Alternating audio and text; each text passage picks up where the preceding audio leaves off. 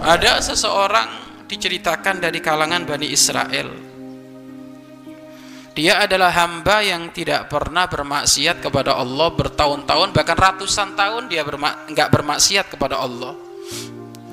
Akhirnya Allah menjadikan dirinya hamba tersebut ahli surga.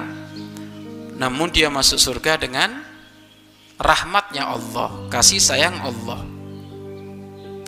Wahai hambaku yang soleh, bertahun-tahun, ratusan tahun kamu nggak pernah maksiat. Sekarang masuklah surga dengan rahmatku masuklah surga dengan rahmatku maka hamba tersebut ya Allah jangan dengan rahmatmu sih dengan amalku hmm.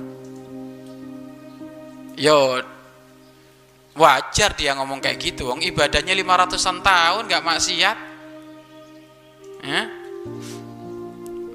akhirnya Allah berfirman kepada dirinya oh engkau pengen masuk surga dengan amalmu? Baik ayo coba ditimbang. Sok ditimbang. Ambil matanya satu.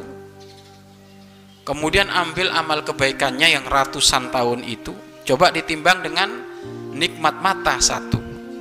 Ternyata setelah ditimbang di timbangan amal ternyata jauh nikmat mata masih lebih berat dibandingkan ibadahnya ratusan tahun yang gak pernah maksiat kepada Allah.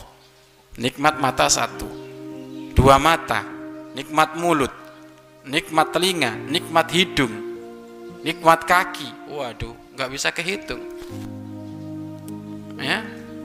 Akhirnya dia menyesal kembali kepada Allah bertobat. Allah maha kasih dan Allah maha penyayang ya diampuni oleh Allah subhanahu wa ta'ala